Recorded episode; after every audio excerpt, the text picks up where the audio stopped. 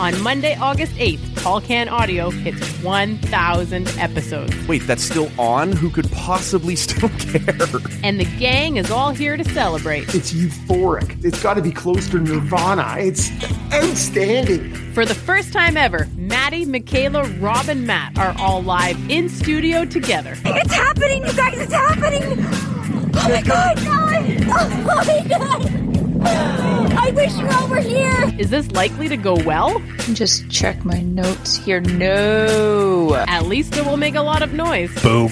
Here comes the boom. A thousand pods and a thousand pints. I don't think I've ever been as proud in my entire life. TCA 1000 drops Monday, August 8th, wherever you find low quality podcasts. Fuck, it's out of control. Shit.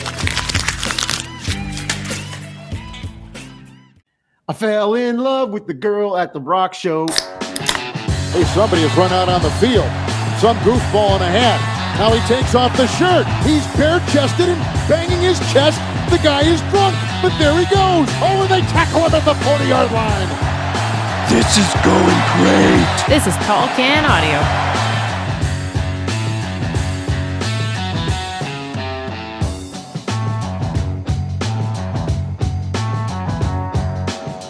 Hello, everybody. Welcome inside episode 835 of the Tall Can Audio podcast. My name's Matt. His name's Rob. We are on Twitter and Instagram at Tall Can Audio, Facebook.com slash Tall Can Audio. What are you saying today, man? Well, first of all, I'd like to give a, a shout out to Michaela for, for stepping in, She's getting lots of shout outs this week. pinch hitting. Yeah, is she getting other shout outs? Because Oh, she's got the big show, right? Oh, as I say, I can cut this one short if, if, if, if there's too much. Um, no, but uh, yeah, technical difficulties last week. I appreciate that she was able to fill in, especially seriously last minute. and, and really, we're we're lucky that there's a show this week because yeah, the technical difficulties were giving me such issues last week that I know we can all relate to at some point or another. I wanted to smash it big time. I- I'm on a glass table right now. Um, so yeah, this microphone that I have on loan from the studio, it, it's got a bit of heft to it. I could Oh, yeah, I, I could could do do some damage. for sure, especially the base. The base is nice and heavy. so yeah, we're lucky really at the Chuck, end of the day. we have- yeah, well, this is it. Chuck Chuck knows when it's just he and I in the house. He sort of you do your thing, buddy, and I'll do my thing. And we, you know, the, the paths never shall they meet, really, is what happens. Right. At least until the uh, delivery guy shows up. A couple of hungry boys at the door. This is it. Well, and he's actually my early distant warning, right? Forget about the little thing on the app that says so and so is dropping your food. Give him a minute. Well, I- actually know when the dog starts frothing and there's spit on the window. Good to go. My guy is here. What are we sipping on today? Well, I'm glad you asked, Matt. See, I, I had a couple of beers lined up for last week's show. Okay. Um, and then really I, at one point I just shoved it all off the table and then took the two beers and went and sat on the couch and and you know punched a hole in one and shotgunned it and then uh Finishing So- this Sunday off right. yeah so I still have one of those but I have good friend of the show Stephen Gervais has said to me I have a beer for you but you got to drink it on the show Okay. and now I haven't seen him in a while, so you'll know it's theme based and it's a little past due. But this is the uh, chocolate Easter cream ale from Whippersnapper. Before we go any further on that, I is there any reason today you've chosen this? Big Habs fan Stephen Gervais has uh, his beer is making an appearance today. I'd really rather not think about that guy today. Well, I really happened to see him on Friday. He he rolled by, and he's like, "Hey, I got a couple. I got a beer for you." But he came with two gift beers. nice. Now, um, I won't I won't get into the other one because I'll have it on a later show. Okay. But but worth noting, the one he brought me is actually a twin to the one I was going to drink on last week's show. So it may go down with the um, the myth of permanence smoky lager that I have sitting for you. So depending how next week's beer goes, you may have one of those as well as the smoky lager. So wow. Okay. We're gonna see. So there may be something in this for you. But yeah, so this is a Easter cream ale. So it's got it's supposed to have notes of cocoa nib, vanilla, and malt. Fairly dark for a cream ale. This is what I want to pour it. Right, nice head, frothy head. But I'm to give this a pull, and I'll let you know. All right. Over here, we got. Uh, I'm still into this order I pulled in uh, middle of last week uh, from Beyond the Pale, and this is the. Uh, it's just called Yummy. It would appear. As look at this again, uh, just over five percent. It is a northeastern pale ale uh, with hints of passion fruit and clementine. This is this is fascinating, man. I'm looking forward to seeing what the old clementine. Oh my darling, what do we got Yeah. going on today? See, that sounds like it may be a little too much fruit happening for you. Just knowing your Passion uh, fruit was my college nickname. I'll have you know. Okay, yeah, the, you- the you- passion fruit. you, you had you had a pile, I think, if I recall. Just whenever they come to Um, me, yeah, Yeah, exa- exactly. Or or me. sure. Um, this is all right. I, I don't think it, it now. It's it to me. There is a little vanilla. Um, I'm not getting a pile of. it- It's thankfully not as sweet as I had envisioned it to be. Like the can has this sort of royal blue and yellow and white. It's kind of got the Cadbury Easter cream Yeah. egg feel to it. So I thought, because to me those are always too sweet. Um, I do get a little bit of the vanilla and a little bit of chocolate in the in in the aroma, but it's got a bit of that malty finish that I'm I'm not always loving, to be honest with you. But uh, it comes in at five percent. It's it's an easy drink, Mhm. not bad. Thanks, Stephen. Yeah. Thanks, Okay, Stephen. Yeah, we'll, we'll get more into that. Um, this is uh, you definitely get a little bit of clementine, and the much stronger one, I have to assume, is passion fruit. I, I have no idea what that tastes like, so that's you like the juice? Oh, you're like the juice? um very. I wouldn't say like uh like juicy, like it's got like a fruit taste to it, but it's still holding hard to that beer line, right? Um, yeah, it's not bad. This Okay, is, so- uh, as you said though, this is probably a little outside my uh, usual go-to Okay, not to, not to bore the good listener, but so you did you have something? I didn't get. I didn't get to you and Michaela on Friday. Did you? uh Did you have something from from Beyond the Pale then too? Yeah, the uh, clean cut Kolsch is, uh, Okay. is what we did there. So, um, got a couple more from them lined up here. So we'll be working our way through that a little bit over the next couple of weeks. See, and I'm back in this today with another local. I have, um, and you brought it up with Beyond the Pale. I'm backing this up with a Sun Split New England style IPA out, Okay, of, out, out of Dominion City. Yep. And to me, uh, it's it's right up there with Walking on Sunshine, the Brew Revolution, Mhm. New England style, as well as to me the aromatherapy from Beyond the Pale. Those are right there in terms of my my three go tos in terms of Yeah, your uh, your shelf in the studio fridge here often contained the uh, the aromatherapy for either pre-show or mid-show Yeah. consumption. Well, it's got stuff that'll it'll give you a little get up and go, right? I think it comes in at six or six point five, right? So it's always got that. It's hoppy. It's got everything you really want. So Yeah, Right they had it on the uh, on the website. I had had it before, so I didn't go with it here, as well as the uh, the pink fuzz, which uh, we've had in studio once or twice. You've had several times. I've tried it, uh, left it out of this order as well. they also have the darkness. Yeah, skipped that one too, just because uh, I've had it. So there are two stouts in the order. Uh, like I said, then there was the clean cut. This is the uh, whatever I said it was. The yummy, Yum. yummy, yes, and uh, one or two others. So we'll get to those as we go. Um, in deference to uh, either the Leafs Habs fans who have heard enough about this, or m- maybe one side's in a cranky mood. I know I might be a little bit. I'm gonna push the Leaf stuff to the end in case you've had enough. Uh, maybe you're a fan of neither of those teams and have had more than enough of this series. We're gonna Oh, push that possible. to the end. Not yeah, possible, yeah, yeah. Matt. Um, we will push that towards the end. Uh, we got plenty of other stuff to get to here. Just quickly before we start, I sent Rob an article that we will share in all the usual places. Um, just about a, a, a punk rock concert down in Florida. And the idea, I guess, the guy was was pushing for was to encourage people to get vaccinated and to keep people who hadn't been vaccinated outside or out of his concert. So if you had been vaccinated, eighteen bucks for a ticket, pretty par for the course for a you know punk rock show. Uh, if you hadn't been vaccinated, nine hundred ninety nine dollars. Now. I don't know if he actually expected anyone to pay that. And you know, there's some asshole who showed up going, you know, just to make his point with way too much money on his hands that maybe did it. Uh, the point was clearly we only want vaccinated people here. But it did make me wonder, in kind of a more general sense, is this something, you know, we've heard a lot about, um, you know, COVID passports or vaccine passports, right? That, you know, to travel into certain countries, you have to have been vaccinated and whether or not that's coming. And strangely, there are people against it. They seem to be the people against the vaccine. But I wonder if we're going to see more of that kind of thing just here, right? To go to concerts, to go to sporting events, to go into certain restaurants.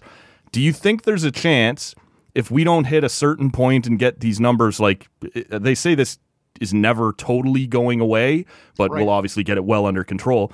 Do you think there's a chance we just end up with an app on your phone and, you know, you maybe have to show that you have a barcode or whatever to get into a concert, at least for the foreseeable future? I need my sister's ID, that kind of thing. Right. Um, can I have your vaccination passport? um, hey, what are these all for? What's where have you been? yeah, exactly. Oh my goodness. Um, I think I think that's something that will be considered in the early stages, for sure. Right, Uh, like uh, until we get up past eighty percent. yeah. Right, I think you're going to hear more talk of this.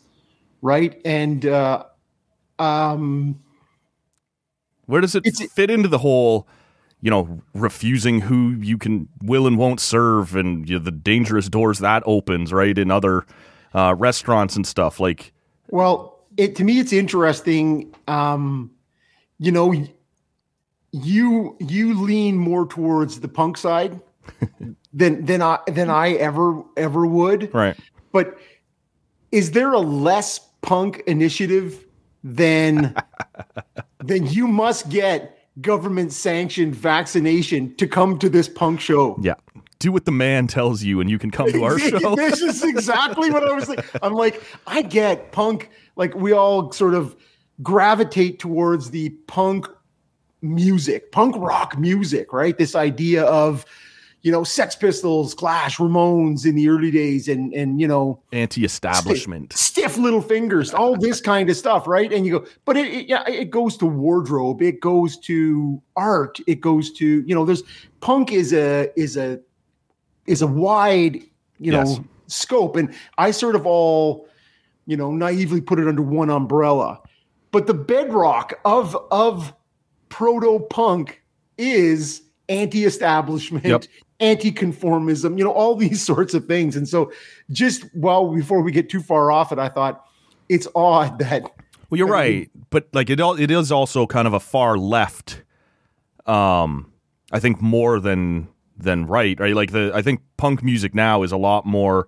You're right. It is absolutely traditional punk is anti-establishment and all these sorts of things, but punk rock now is far more about um, you know peace and getting along with each other, like accepting each other's differences and stuff like that, Yeah. right? Which is a more left-leaning you know, political stance. And so it wouldn't surprise me that, you know, it's a punk rock show that you're right, while snuggling up to the message from the government, yeah is also kind of pushing against what, for whatever reason, seems to be a right wing idea of fuck you, I'm not getting Well, vaccinated. okay and, and as the guy as the as the uh the lead singer of teenage bottle rocket yes. um as he was saying You know they're going places. Yeah, well, he go- when I listened to a bit of it, Okay. I listened to a bit of it this afternoon while I was reading the article, and and really the whole all of it sounds like I fell in love with the girl at the rock show. It all, All right. like, it all sounds like that, man. Like to me, it's all sort of that. I don't know. Little Blink 182. Yeah. Yeah. So to me, whether that's Gap Punk or whatever you want to call that, I I, I don't know, but um, yeah, nineties Skate punk. Or, nut squeezing punk kind of. Um. come on, that doesn't fit a style. Yeah, codpiece punk. that Whatever knows no wanna- decade. No, he doesn't. You're right. um, but yeah, he says, you know, if you if you can't afford it, maybe you and your weirdo anti-vaxxer friends can can create a GoFundMe page and you can go to the concert. So I, I get it, right? It is clearly more than a vaccine thing. It's it, it it's more to address the anti-vaxxers Yes. in the in the community, right? If that makes any sense to anybody, right? Sure. If you can sort of uh, detangle those two sort of closely woven issues. But yeah, I, I think you're going to have to. You're definitely going to see a lot of um, in this brave new world that we're going to see of of post lockdowns and and vaccinations. You're still going to see a lot of a lot of fear of of the unknown, right? Of hey, man, uh, can I see proof that you that you have your vaccine? If not, back off, man. Like, uh, give me some space. It was a great headline I saw just yesterday that was like, um, this the new rules in the U.S. have allowed those uh, allow free indoor um, or full indoor dining to those who have been fully vaccinated and tremendous liars. right? Like, Yeah. no one's being asked for proof. It's just, you know, come on in, I guess. And I think this was always going to be pretty likely that those who weren't going to do it were just going to wait for the critical mass to do it, and then their world would open back up, and you'd be able to keep walking around calling everybody else sheep and. You know whatever else is going on there. I, you know, just last night we did see 2,500 fans at the Leafs and Habs game. My understanding is there was no, you know, check for whether you'd been vaccinated or anything like that. I think it was just sort of opened back up. Uh, we did just see the Ontario government reject um, a proposal to have fully vaccinated health workers go to Game Seven um, at the ACC there, and uh, they said no. Um, which, you know, fair enough if they don't think we're there yet. I, Yep. our numbers are still much higher than Quebec's, so fair enough. Um, but I just wonder, even movie theaters and stuff like that, like, is there going to be kind of an odd transition zone here where, yeah, you're going to have to show your phone and, and you know what fights that opens up to, like I said, your your freedoms and your liberties and your whatever. Well, and see, they talked about they talked about having sort of herd immunity past 70%, right? That was the number we heard early. Yeah. And now and now they're saying, well, that's on the low end of, of herd immunity. You know, we'd like to see it above 80%.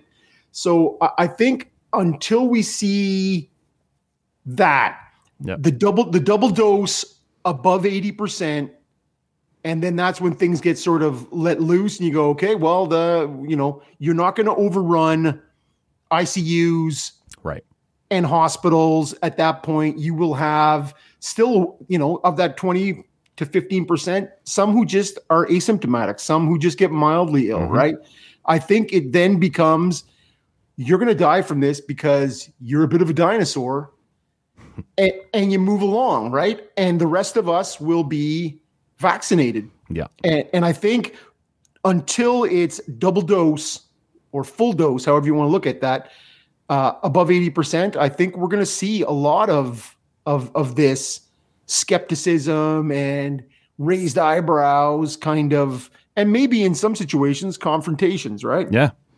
I think that for sure, that part's coming. And I, I do think part of it for the increased, you know, they want to get to over 80% is the, the some of these new variants are, geez, right? Like they're, they're more deadly. They're blowing up faster. And, and they do say some of them are getting more serious. And like, if you remain unvaccinated, you know, maybe you'll be insulated by the web of everyone else. But if you do get it, the outcomes are getting worse and worse. Right. So, Right. they're going the to want reality, to keep a lot of these people who've tested positive or maybe carrying you're going to want to keep them out still right and I, this is kind of the debate that i've had with a few different people is you do have the freedom not to get the vaccine but that may mean you don't get to go to do some other shit right right. like that's That- sort that- of the deal That does impede some of your other freedoms. right uh, and and does it or doesn't it but yeah the reality is that you know when we first came out with all these these different you know we started shopping for different vaccination brands right the idea that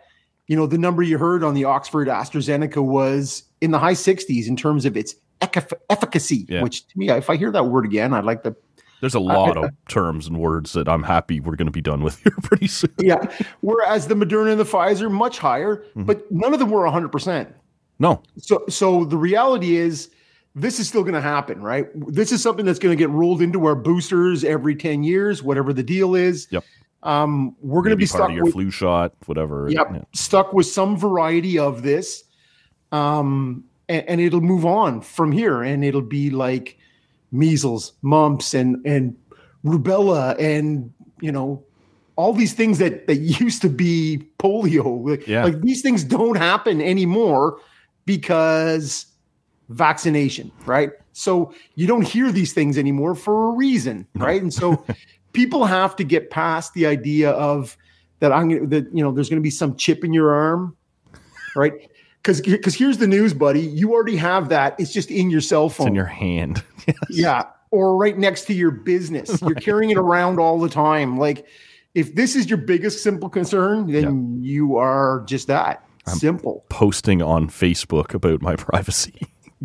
Good Yeah, for you, man. Yeah, like, you've already given up your digital virginity to the man because it's out there, man. So whether you think you can still guard it closely, yeah, you're wrong. Wrong, wrong, wrong. Uh, as we sit here right now, the Blue Jays have one game down today. Actually, far more humorous at the moment uh, as we sit here right now. The Detroit Tigers just finished sweeping the New York Yankees, so uh, we'll take that. The lowly Tigers helping us out a little bit, but the Blue Jays um, were running hot for a while. Had just an ungodly week. Lost like six in a row. Go Yeah. into New York, take a series there. Um, they were rained out on Saturday, so they won on Friday night. They won the first game here Sunday afternoon, so they've got that series in the bag. Uh, we don't know how the second game will go as we sit here and record right now. But other than that kind of blip, they've been on a you know a, amongst having the one of the hardest schedules so far in Major League Baseball and been ravaged by injuries. They've kept their head above water. They are a couple games above 500. Uh, what have you seen over the last couple of weeks? Well, it's it really came down to, and, and it's funny you reference this the strength of schedule because I, I was looking at the uh, the AL standings yesterday. Well, all the standings really, but my focus always is on the American League. Right. And I'm like, when do we get some of that sweet tiger action and or Baltimore Orioles? Like I'm looking around, going, we seem to have Twins. Like, let me see some of that. Right. Like, yeah. Well, a- a- and uh, before they ever get their shit together, and Right. I, I don't, I don't pretend to see a lot of Minnesota Twins games, but you know, uh, they were. I I think they were in the playoffs last year, Yep.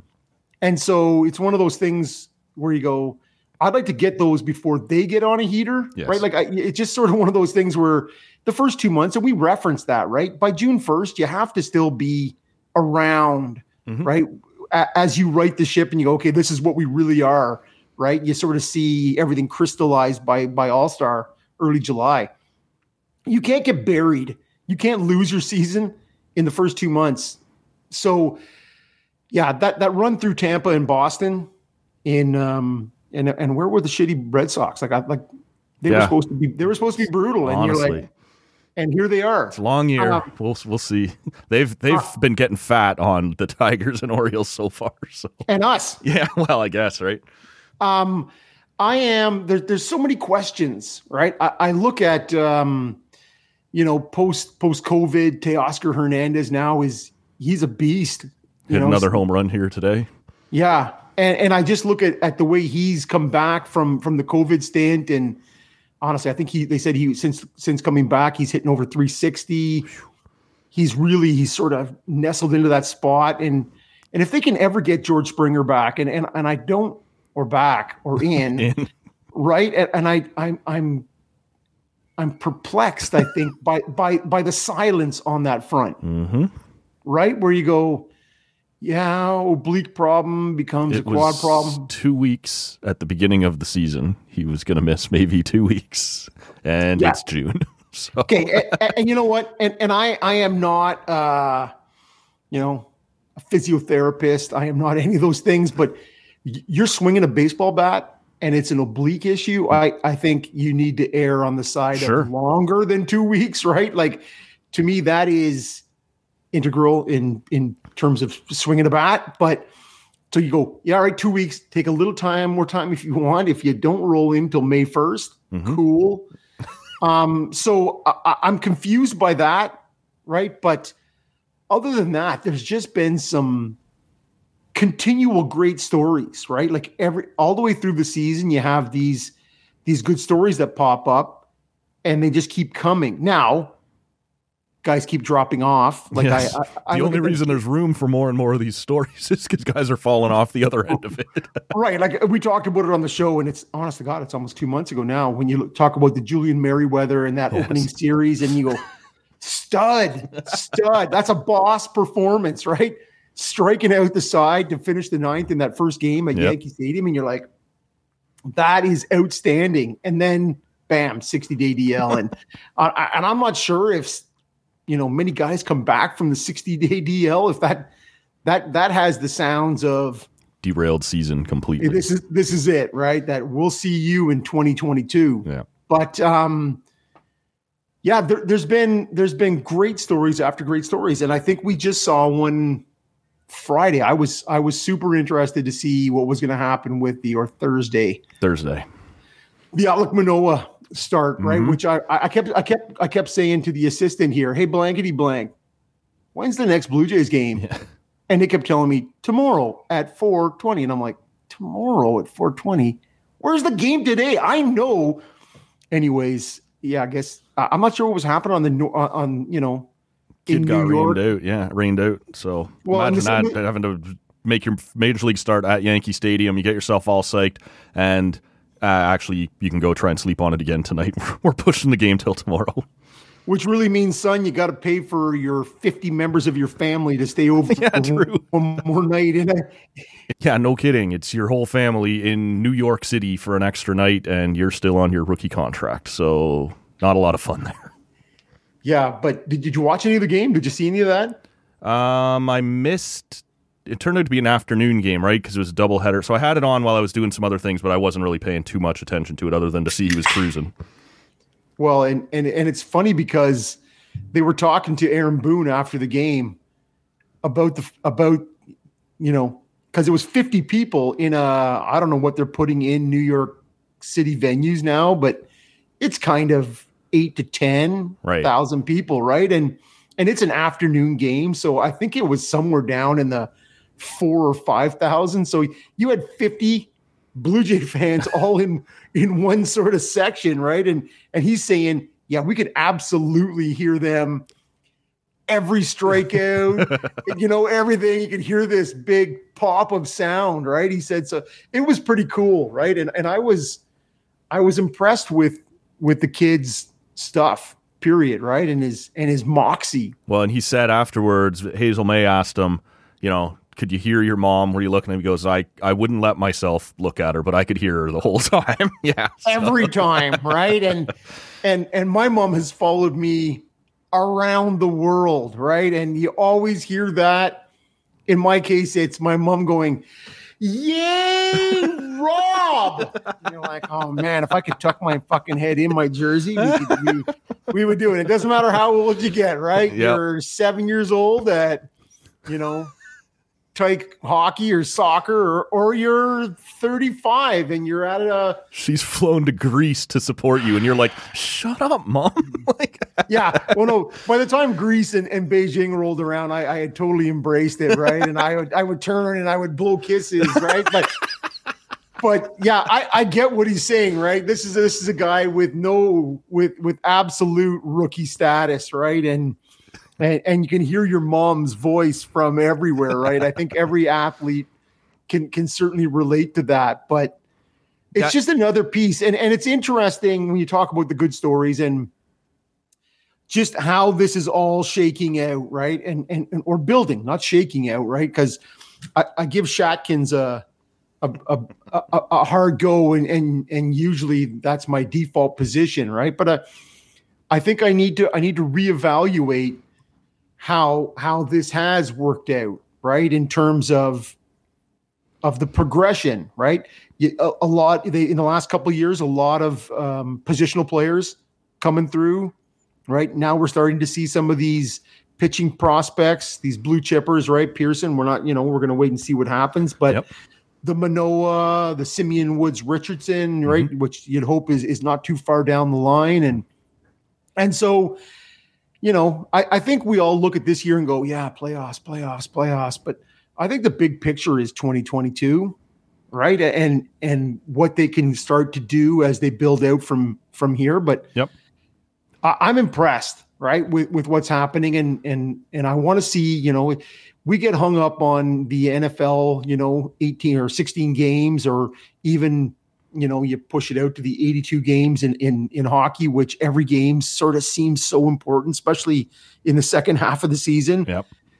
You, you, you know, baseball for for the fans who then go, oh, okay, my team's out in hockey. I'm going to flip over to baseball, right?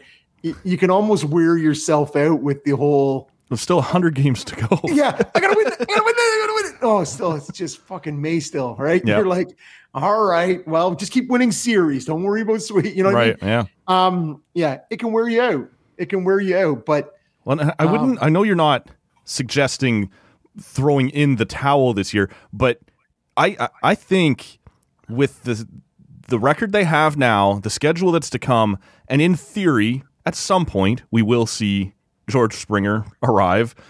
If this offense is is legit, if if this is Robbie Ray now, if um you know if Ryu just keeps kind of doing his thing, and now you add Manoah, who I don't think we should probably pencil in for, you know, consecutive every game Six- six, six innings, innings? no hits or no uh, runs. Yeah, um, there'll be some growing pains there, but he looks legit. Um, and even Stripling in his last couple starts, like another win today where he looked really good. I, I don't know what he's gonna be or whatever, but all of a sudden, you know, long it relief, starts Matt, to that's what he's going to be. well, maybe, yeah, uh, but it looks like, you know, maybe there is still a chance to st- to hang around into July and go, yeah, it's worth it to try and add a little something here because Yeah. they're getting career performances from a lot of guys, and I know you want to talk about Vlad here in a second, and we will, but just sometimes you get to a point where you're like, man, there's a lot of magical things happening here, as you just said. Maybe we should, you know, maybe we should see what we can do here. Yeah, uh, sorry, and I am I am by no means throwing in the towel on the season. Mm-hmm. Uh, it's it's a legit question you've posed, but it's it's really just the experience that comes with this season, and and whatever happens happens, right? In, in my opinion, and when you add Springer in, and even if he is eighty percent or ninety percent of of, of of past George Springer for the rest of the season, you slot him into the top of this lineup and you start moving other guys around. One through eight. Sorry, Danny Jansen. Yeah. Th- th- This is this is killer, Mm-hmm. right? In terms of of what this lineup can put up, and and I don't think there's, you know, th- they can put that lineup against up against any other team in terms of offense, Sure right? looks like it. In terms of guys who can who can wear you out, and they've talked a pile about, you know, you look at uh, Teoscar Hernandez from two years ago who would swing at anything, right? Like just unbelievable, Yep. and and and where he's come and how how Vladdy can work a count, like just how this how this lineup has grown and changed, right? Like, you know, if if I'm if I'm an opposing pitcher, I'm never throwing Bo Bichette a first pitch strike because because that dude is Swinging out of his shoes. every time he goes up there first pitch. Yeah. I'm looking to put this in the parking lot, and so you're like, just I don't know, throw it over his head. I don't know, whatever. But Yeah. yeah, so that's that's the deal. On the offensive side, it's it's the pitching that we talked about in March, right? Yeah. We're like, where's this pitching staff going to go? And and as you said, Robbie Ray with his now he he struggled a bit the other night in terms of control, walking guys. His last one, I don't know, late last week sometime. Yep. They may have come back to win that game. I, I I can't recall, but it's it's you, you feel good with Ryu and Ray at the top of the lineup, right? Yep. And if you, if you can get two other people, and Matz is Matz is really Matz is doing his thing. yeah, and, and he's grinding. Yeah. Right. Like to me, that's a guy guy they put five up on him a couple of starts ago in the first inning Yep. or the second, and then he just grinds. Stays the rest of the way. Still put in five or six innings. Got Yeah, makes it. it makes it into the sixth, and Yeah. I, and I think they win that game, or they Yeah. come back and it's close. But uh, you, you can't be leaving, you know, exposing your bullpen. So to me, yeah, he hasn't been as dominant as he was in his first two or three starts. But man, in a middle to late rotation guy, Mhm. man, that's that's I'll take that all the time. And so if you can start to work, and if if we'll see where Thomas Hatch ends up, right, in terms of Yeah. of of coming through. What's so no, Nate I- Pearson maybe still got a shot to do something this year? We'll see, right? Like right. And, and so we, we talked about it. Uh, we'll just wait and see because the bullpen, uh, Dolis, I, I don't know, man. I just, that guy puts me to sleep. and- Honestly, you got time to go make a sandwich between every pitch. Ah, for sure. And so, uh, no, I am by no means. And, and I, I think um, I was telling you earlier, I listened to Scott Mitchell, or I was reading some of his stuff on, uh, and so he was talking about, yeah, expecting them to be active at the trade deadline Mhm. in, in terms of maybe a third baseman, maybe another uh, rotation guy. So we'll, we'll see what happens. But no, I, I, I am, I'm in it. I'm, I'm, my interest level is eight out of ten at least i'm right there i'm i'm i'm fully on board um it's fascinating to watch to be honest with you Uh, they are done in Dunedin. They did play the first two months of home games there. Um, I think every left fielder in the American League is happy to no longer be playing evening games in the blinding sunset. Was the amount of drop balls and errors and shit being committed by the left side of the field uh, in those early innings. Uh, you won't miss that in Buffalo. The main reason, of course, they're out of there is it gets oppressively hot and rainy this time of year uh, in Florida. So you head back to beautiful Buffalo. Uh, Toronto's still not an option. I don't know, man. They've had to redo some things there because up on the concourses last year's where they had like the weight rooms and some of the showers Yeah. for the opposing teams. Now you got fans back in the building, so more renovations they've done there. But you know, we'll see if uh, it's going to make any difference. I, I do wonder if some of our guys got a little bit fat on the uh, the small park in Florida. yeah well and, and the thing the, and- and maybe it's just me but did you notice when they were in dunedin there seemed to be a plethora of opposing Everybody else's fan base. is in there like no like dirty shirts and and I know the Red Sox their spring training they're up in Clearwater I think which is which is fairly close obviously Tampa is is is fairly close yep. but it's like when the Yankees On were Atlanta, in, when Atlanta was in, obviously Georgia not far, right? So yeah, we were and- getting and the. Phillies and it just seemed like there was a pile of opposing fans Yeah. and so if for nothing else when they bring in some fans in I don't know you know Safeway Foods ballpark or whatever it's going to be in in, in I- I- Sahlen Field. Sahlen Fields yes. Yes. I'm like what the hell is that that sausage company. yes of course of course it is um the sausage king of Chicago Obviously. um, but yeah, I, I won't miss that. Good, good riddance, you know, to everybody else's fan base cheering, you know, and they, they were saying, yeah, you know, some of the some of the, the Blue Jays are like, fuck that. Shut up. Yeah. yeah, I'm I'm tired of hearing that shit, man, in my own ballpark. But yeah, I, I agree. You're right. The two points you touched on, especially, Gurriel does not eat, need any more obstacles put in his way out there in left field. Like for those see- not familiar, like when you were standing in left field looking at, there's no grandstand over on the first base side. There's no what, and the sun's just setting right in your face over this little Yeah. wall. You couldn't see anything, and there was no way to obstruct it. So yeah, the left fielders were having a hell of a time. Well, and, and there's been times where Gurriel's like, it's been hit, and he's like, I don't know. Do you know? Like you see him, the body language is like. Anybody is else gonna hit? running for that? Nah, shit. This must be coming to me. yeah, exactly. Who I look at? I'm looking at Grichuk or whoever. Yeah. I'm looking, what's he doing? Okay. Oh no, they're all looking at me. well, and, and he's got that hand up over his head. He's looking. He's like, yeah, and the shoulders rugged. I don't know, man. What do you got? Uh, I'm gonna turn around. Yeah. So a, it doesn't hit me in the face, and b, I can get the carom off the wall. Well, yeah, or hopefully, like, yeah, you're just cheering for it to clear the fence. See, there was nothing I could have done about that anyway. Yeah. Woo! Oh wait, it's a, it's a long single. yeah. Yeah. Anyways, that that that sort of thing. So we'll we'll be good. Back be home good to up. Buffalo. This is it, and and and it's interesting because, um, again, Scott Mitchell to reference that uh, that conversation. Uh, who's a little more plugged in? He was said he was talking to somebody in the Ontario government and asked, or he said maybe it was the federal government.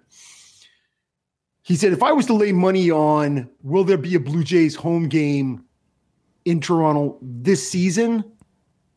And and the the the person he was speaking to said, yeah, he would put money on the fact that there will be a home Toronto game this year. Yeah, and and we've seen a couple of people kind of hint at it. So no one willing to commit to anything, but at the rate we're vaccinating, at the rate that like I, I've seen some Sportsnet guys say like they believe there will be games in Toronto this year, but maybe not fans. at that game, right? But uh, if most of these teams are vaccinated, maybe you can get the sign off. They come in, play. It's Right. not a big deal. But maybe there aren't fans in the ballpark. Now, maybe by August or September, maybe that does change, right? The CFL seems to think they're going to be able to go ahead August 5th. Now, that's outdoors, but the dome is outdoors ish. If, if, if you listen to Jason Kenney, they're going to Yeah. have ear- early July Calgary Stampede, Yes. no restrictions. Yeah, I'm not sure how much I want to follow Alberta's lead around, but uh, Not at all. Zero. but Saskatchewan said the same thing. We'll we'll the riders are free to play, like we're good to go. So Yep. uh, we'll see. But yeah, I, I could see maybe by August or September, and you wonder how Day. much it's worth it, right? Like by Labor Day, if you're still in Buffalo, you've got like two or three home series left, just for the visual of the team being back at home. Like, is that enough for you to pack up and, and come to Toronto for a month, or do you need to have a you know a more robust schedule left? I, I don't know. I, I don't think so. I, I think if you start to look at, um, excuse me, if you start to look at, um, as we start to get the the full vaccination dose, I, I fully expect to. I have mine on the 9th of June as my 1st mm-hmm. They've given me a September 28th second dose, I believe. Right? I, I fully expect that to Yeah, be bumped up a lot of them into the getting pushed up. Yeah. into the summer at some point, right? So I fully expect that if you could do a September schedule with 25% of the dome, Yeah, right? And and then into October, maybe.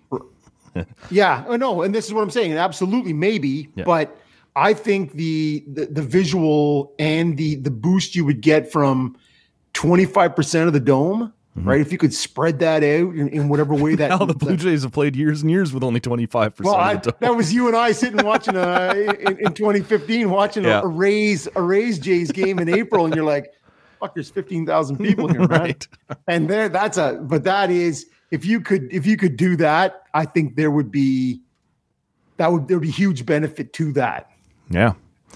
Um, why don't we move into the hockey side of things and uh, before we get to the, the the Leafs and Habs heading into Game Seven on Monday night, uh, which of these kind of second round series has has your maybe the most of your attention, or are you most looking forward to?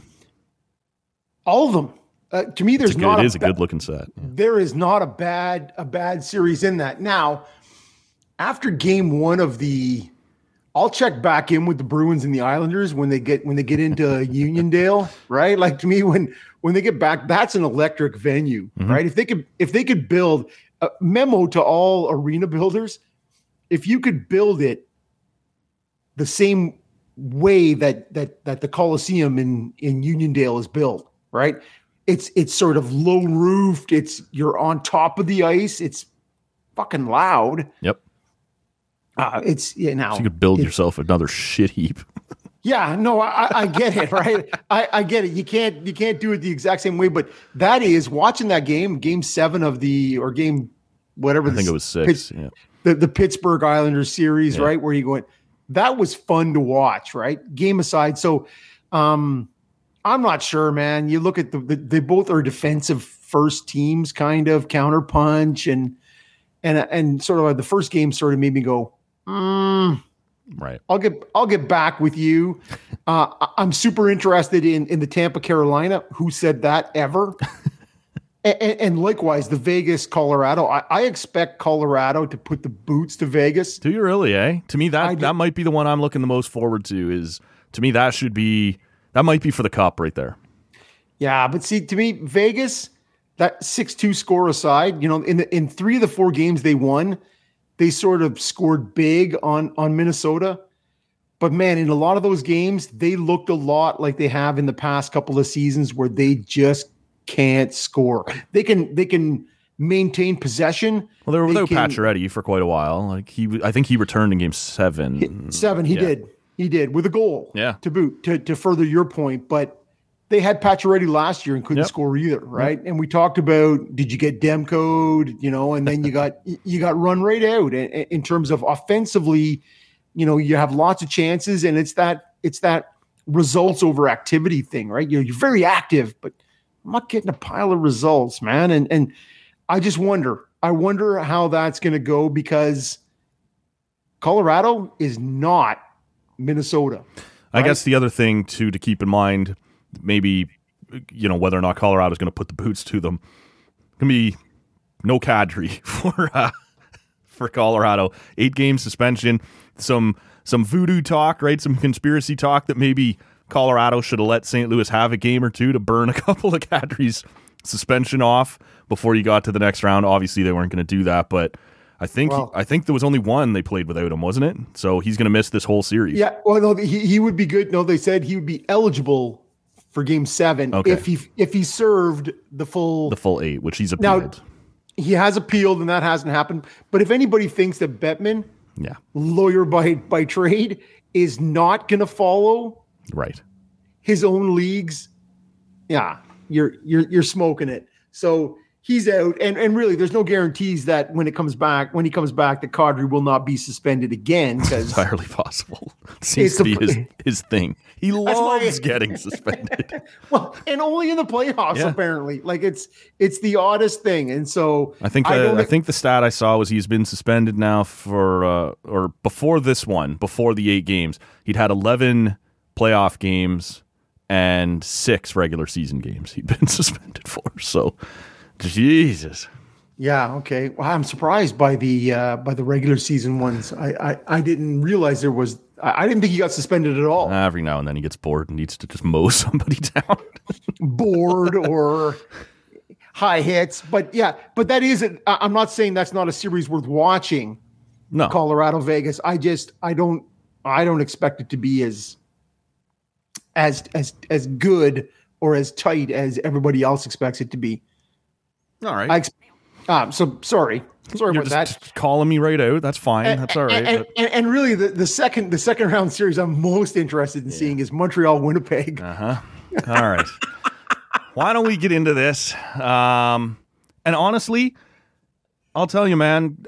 Why don't you start? What have you seen? What do you think? Because I I feel like there's nothing here I haven't seen before, as annoying as that is, and my response will be nothing that I haven't said before. So why don't you take the lead here? Um, first off, uh, to me, Montreal has been trash. Like for the most part, that Yeah. that has been a team that is has not, has not been good. A Carey Price, we we everyone talked about it, and I, I think I referenced it a couple of weeks ago. All we heard was bubble price, bubble price. Are we going to see bubble Carey Price? And Carey Price, hands down, has been the best hab. Right, I, I think from start to finish, he's just been what you hope to to see with Carey Price. Right, Not, he's just solid, doesn't overreact, doesn't flop around. He makes it look super easy. It's um, it's it's worth noting while I'm talking with the Habs that they started the series without Romanov. They started it without Kotkaniemi. They started it without Caulfield. Right, anybody without in their air quotes experience didn't get to start. You know who did get to get to get on the game in the, in the game with no experience? Dominic Ducharme, Alex Burrows, right? To me, if Montreal wins this series, it's in spite of their coaching and it's in spite of their their GM. Yes. That, that to me is, is right away. So they to me have not been have not been great. Games five and six, they've done enough to win. The overriding story is we haven't seen a Toronto A game yet. I, I think you would be better to address that than I, I I am. But to me, at times, I expected at three one this to be done Yep. two games ago. Toronto is hands down the better team without Tavares. Even this is still the better team, right? I, I just I'm amazed at this, and I wake up today, and I don't have a dog in this fight, but I am. Honestly, it was so sweet last night. I, I thought I would wake up a diabetic. like I just, and, and it's one of those things where you're like, dare to dream, Rob. Dare to dream. You're like, if the if the Habs win this series, I, I don't know. I don't know what I'm gonna do. Right? We had that conversation on Twitter with with uh, Michaela and Hoff and and and Maddie Lang weighed in, Yep. and I said, you know, twenty bucks for every time the Habs beat the Leafs. I'm in Cachio, right? Right. That's Yep. that's that's what I'm down for. And and it'll be 80 bucks if they can do it tomorrow night or tonight when this airs. Yeah. And I and I'm willing to throw in uh, 20 bonus bucks and make it a honey Sure. right? That's going to happen. So it, it, it just comes down to are when are we going to see and and are we able to see a Leaf A game? Yeah. Um that's all correct. That's it's they've it's been their depth that's kind of gotten them through this at, at the beginning. Speaking those bets early on when I said I got money for uh, for Willie goals and points, and you told me that was a terrible uh, that was a cheap out cheap way out in the playoffs because he doesn't. Yeah. Um, Yeah, and, and and just wait, Matt, because he I think he has been the most dynamic Leaf he is. Yeah. in the series. Despite you know no points, I believe in Game Six. Right. you look at him and and I don't look at his, you know, at the edge of the crease on the power play or those sorts. I he's dancing. Yeah. Like to me, he's he is Zone that exits, dynamic. zone entry, like picking, lifting sticks and take make breaking up plays, like and just all around the net. Like he's he's been really good with then just a parade of new line mates because you know, the, the reclamation, the newborn Alex Galchenyuk. yeah, who got his head just ripped off in overtime. I'm not sure how nobody's seen that or talking about it. The the big head hit from Petry there just crushed him. Oh, sorry, I thought you were talking about his giveaway in Game Five. Oh, game five. No, that one he throws up the middle. Yeah, no good. Okay. And um pizza for you, pizza for you. I thought it was interesting. It might have been the second shift of overtime in game six. He was right back out there. Like it was pretty clear, despite the fact that he didn't play much in the third, Yep. that Keefe was like, I'm going to send this message now. You're still a part of this. Like, we need you to do something, right? And and he had an okay overtime. The Leafs, you know who- go ahead. But you know, who- but you know who wasn't? Rasmus Sandin. Your bad play. You sit on the bench. We're putting Dermott in for you. Oh wait, yeah. it's that damn overtime thing again. Well, I and I it's it sucks because I thought Dermott was pretty good after Muzzin went down, and then yeah, being the guy who bobbles it there right uh, in overtime. I had said to somebody there, I, I was texting with people like throughout the game. Uh, it might have been Maddie. I said this to that like Campbell had been hadn't had to do much work in the third. Then there was the intermission, and then he did basically nothing for Zero. for the overtime period. Like at some point, a scramble's coming. He's just been standing here, and he's going to be asked to do something. Cra- and like thirty seconds later, turnover right in front of him, and bang, it's in the net.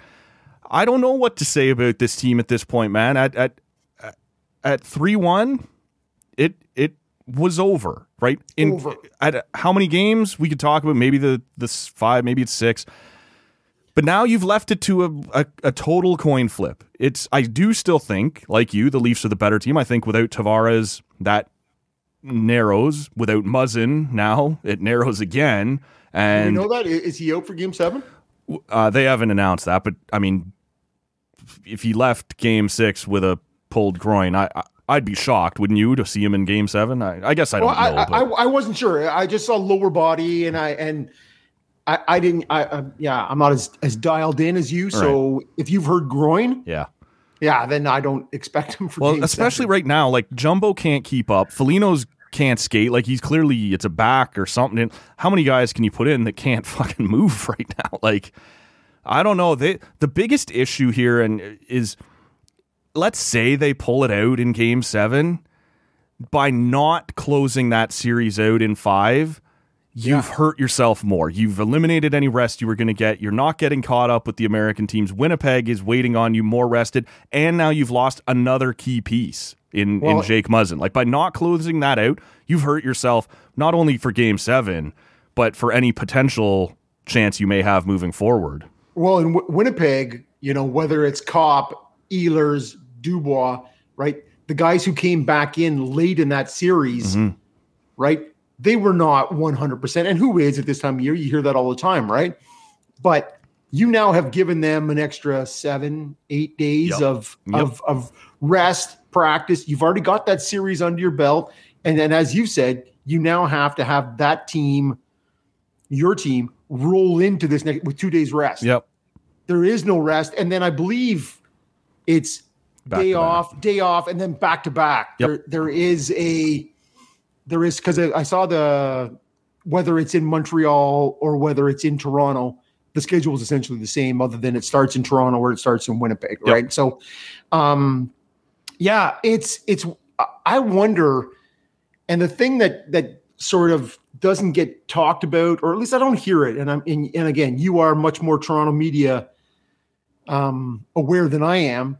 I, I look at and, and last night you could close your eyes and just listen to the TV broadcast of when you have the Marners, Matthews, Hyman line out, right?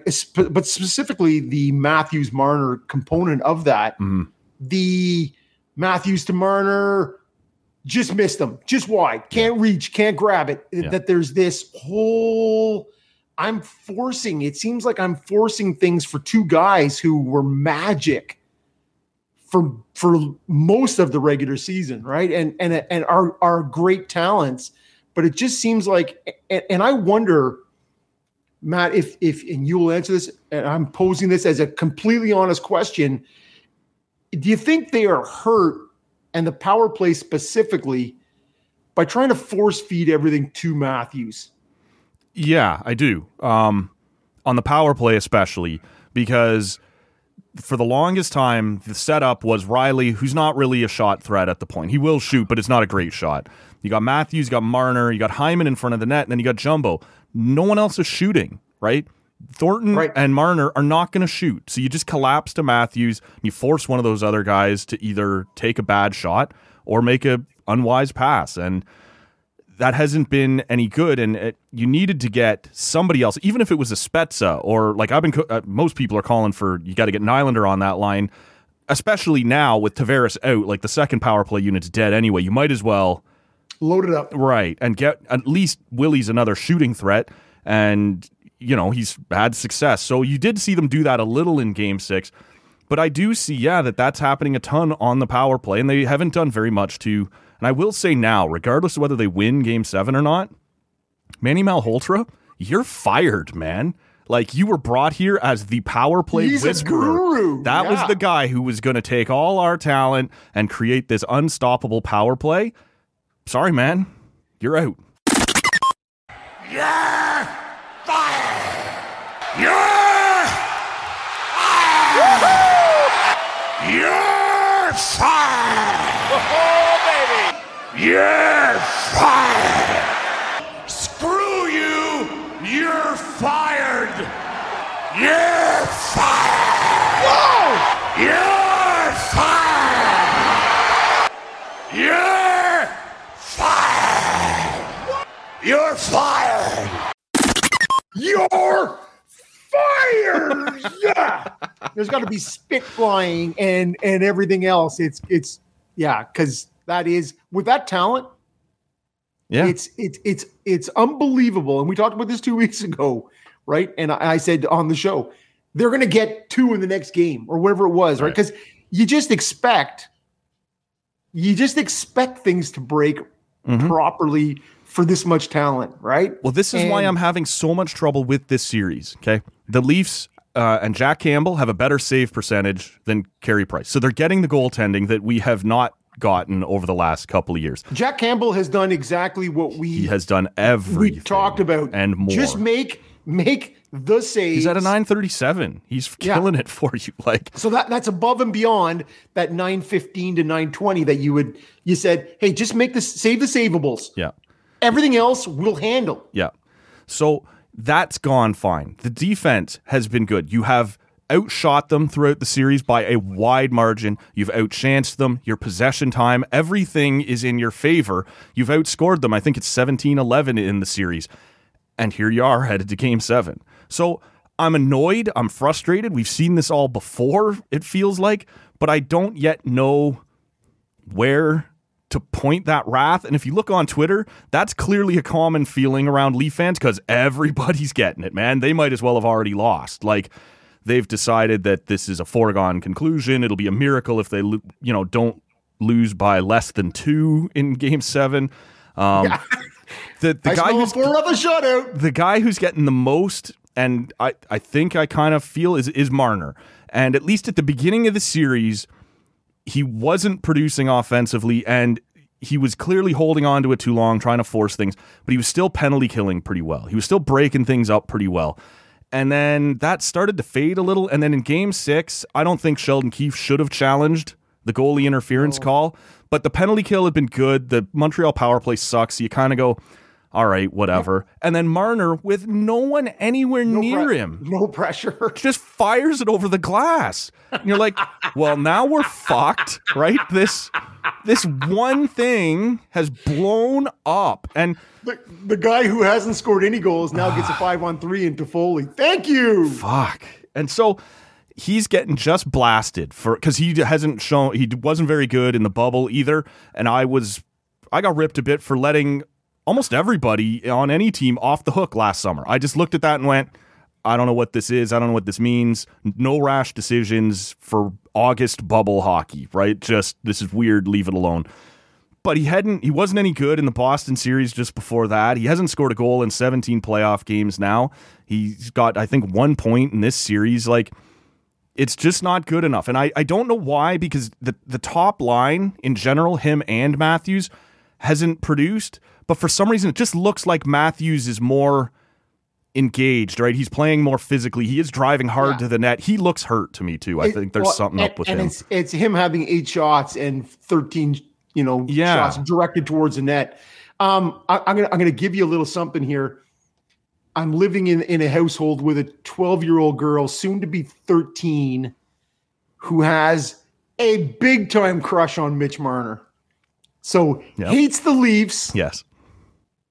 Kind of has a thing for Mitch Marner. Oh, right? we've all been there before, right? That the that that rival family's daughter is kind of cute. Or Yeah, whatever. so so she is she's she's cheering against the Leafs, but cheering for some reason for Mitch Marner. well, she hasn't had much to cheer for then. Well, okay, okay, and this is it, right? And so she's angry, like all, all the things that you know, like oh, pass by Marner, oh, it's out of it's it's it's off the glass, it's Yeah. it's all these things, and she's pissed off, and so they were flashing up his his stats in the last seventeen. You know, Yeah. playoff, play-in games, blah blah blah, whatever.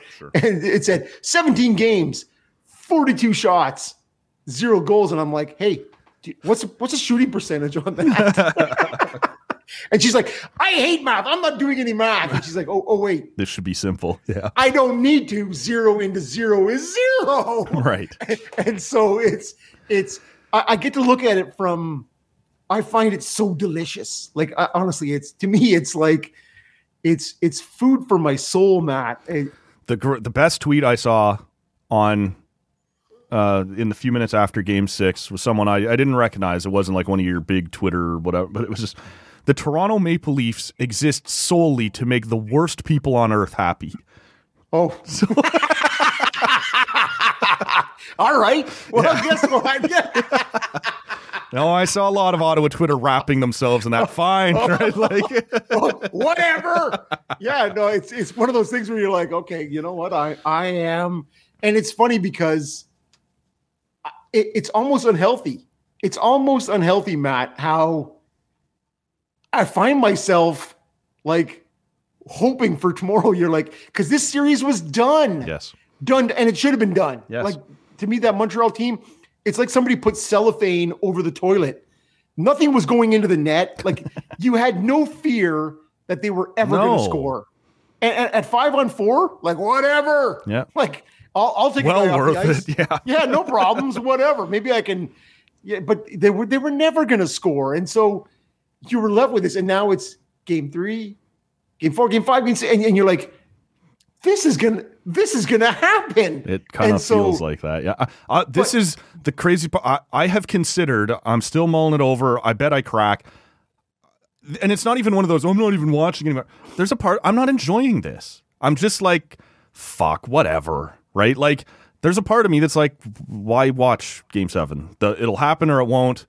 I'm not even, this isn't fun. Like, this isn't, everything that happened in that game six overtime was like poster Leafs. Like this is what they do. They came out, they killed it, they were carrying the play, and they didn't deserve to win the game with how they played at the beginning. But they should have won that game in overtime multiple times and got shut down. Shut. You're just waiting for that one to come down the other way and just bam. There. Okay, fuck. Uh, uh, see, I said out loud when Spezza scored to make it two one that the Leafs were going to win that game. Yeah, like I just it just to me felt like Montreal needed to not give Toronto any hope. Right. Right. And then, you know, bam, the the Kerfoot goal goes in. You're like, oh, are you kidding me? this is not, this is not. And, and, honestly, I was like, oh, I was deflated, shoulders, shoulders down, man. You're like, this is, but yeah, I find it now, if if I can give you a mm. bit of hope, a bit of hope, Matt, to me, the they also on Sportsnet last night they flashed up, you know, uh, clinching game stats for for Nylander, Matthews, and Marner, and they're fucking atrocious. Abysmal. All three of them. Um, to me, the numbers in clinching games are so bad, it has to almost bode well for Toronto. Like, like this is a team of comprised that's that's that's sort of had to mature in front of our eyes in the last four or five years, right? Yeah. Like a lot of these numbers are young talent. Right. And so to me, this team is is now matured, at least talent wise, not you know, not not pressure, mental yeah, we'll mental see. time. but but but but talent wise, these guys are all entering their prime, right? Yep. In terms of those three guys that I just mentioned. And and you have Campbell who's going to continue to give you good goaltending, solid goaltending, I think, and and we'll see what what shakes loose. But yeah, it, it, to me, this these numbers can't continue, and it's one of those things where you're like, the fucking dam has to break at some point. Yeah, well, this is it. The, it doesn't feel like it as a Leaf fan, but it's still at worst 50-50 that you win tomorrow. Toronto is still the better team. Toronto yeah, does even... still have the more we- they are at home. They are like yeah. all these things. You should still win this. And if you don't, it only furthers all these other crazy narratives which we can or will or won't get into later or whatever about not yep. being mentally tough Off-season. enough and yeah, we'll we'll talk about that stuff and what it all means. But unless they just come out and completely cave, you know, which is on the table, but they should still win this game. And so you know, you could still pull this out of the wreckage, but the questions will linger about your cutthroat, you know, put your foot on the neck of your opponent and, and finish people off and all these sorts of things.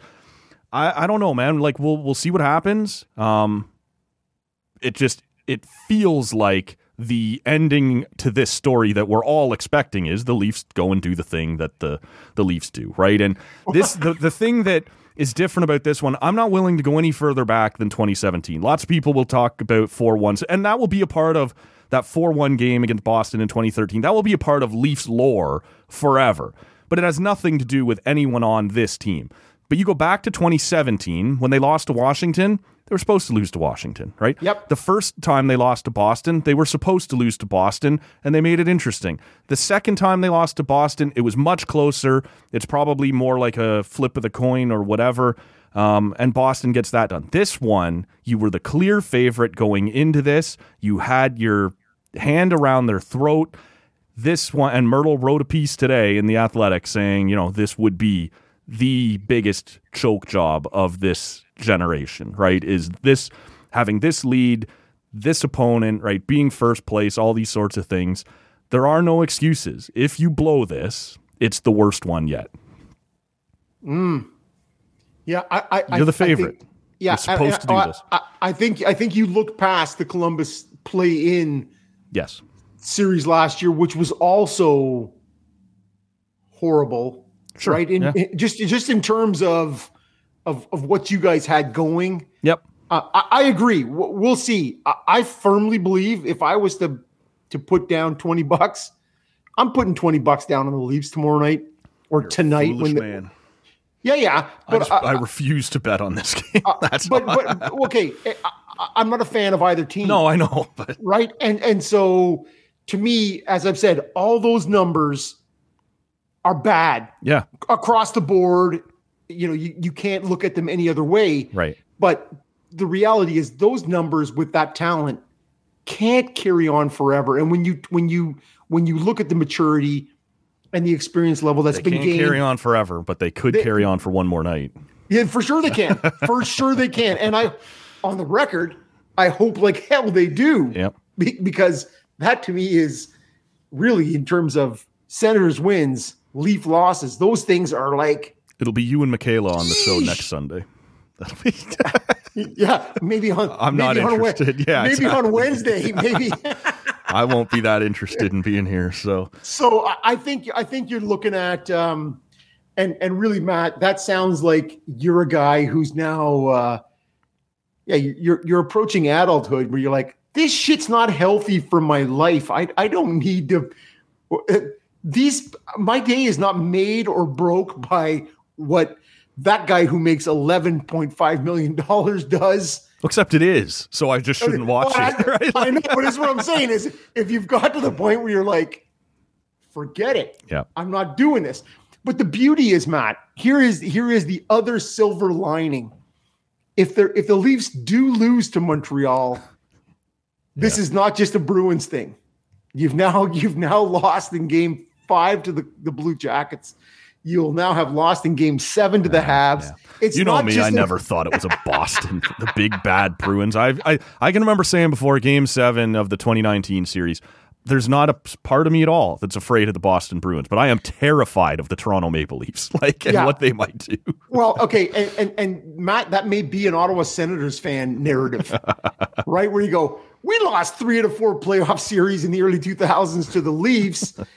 Well, the Bruins are your Four out of four. Leafs.